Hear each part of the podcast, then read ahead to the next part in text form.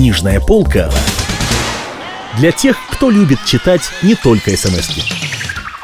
Михаил Зощенко «Не ври», читает Евгений Липницкий. Это было в городе Сарапуле. Ну, я так, конечно, думаю, что в Сарапуле, потому что это событие описано в сарапульской газете «Красное прикамье». И надо полагать, что газета описывает свои собственные такие вот уездные происшествия, а также делишки, а не наши, ленинградские. Так вот, в городе Сарапуле произошла однажды крупная лотерея с разрешения начальства. Были указаны разные заманчивые выигрыши, и среди них был объявлен самый главный знаменитый выигрыш — живая лошадь с упряжкой. А которые не захотят лошадь, тем 500 монет чистоганом. Так было в афише указано. И вот выпало счастье одному рабочему. Взял он всего один билет и выиграл эту самую лошадь. Ну, ясное дело, обрадовался. Лошаденка, думает, мне, конечно, не требуется. Я на ней ездить не приучен. А дай, думает, за место этой лошаденки приму деньги. Начал он требовать свои пречистые 500 рублей. Не дают.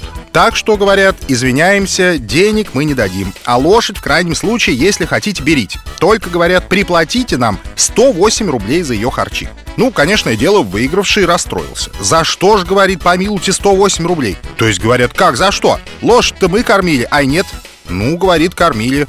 А раз, говорит, кормили, то, говорят, деньги тратили. И, значит, платить 108 рублей и уносите своего коня скорее, а то он стоит вообще не жравший с момента выигрыша. Счастливый рабочий говорит: братцы, да может вся ваша лошадь вместе со своим хвостом стоит дешевле, как же так? Я же выиграл, я же еще и докладывать должен. Войдите, говорит, в положение выигравшего человека. Ему говорят: ты выиграл, а не мы. Ты, говорят, и разбирайся в этих вопросах. А только ты нас должен крайне благодарить, что мы своевременно кормили твоего коня. Ну, те вообрази, мы бы его не кормили. Он бы взял и подох, или стоял бы при смерти. Че бы ты тогда выиграл? Ну, разве тебе приятно мертвое лошадиное тело выигрывать? Да, говорит, действительно неприятно. А раз говорят так, то о чем вообще речь? Ну, тут, конечно, они еще поторговались и сошлись на 50 рублях. Счастливый рабочий заплатил деньги и увел своего коня. Что он теперь с ним делает, неизвестно. А конь, говорят, уже нажрал рублей на 200. Бывают в жизни огорчения. Между прочим, главное огорчение выпало заведующему товарищу Гришину. Его пришили к делу. Зачем за коня посулил деньги и не отдал? И правильно, не ври, работай на чистоту. А то, думает, лотерея, игра, несерьезное дело, стало быть, можно идти на всякие штучки-мучки. А нет, и тут полная честность требуется. Серьезные времена наступают, братцы мои. А конь все жрет и жрет. И ничем больше не интересуется.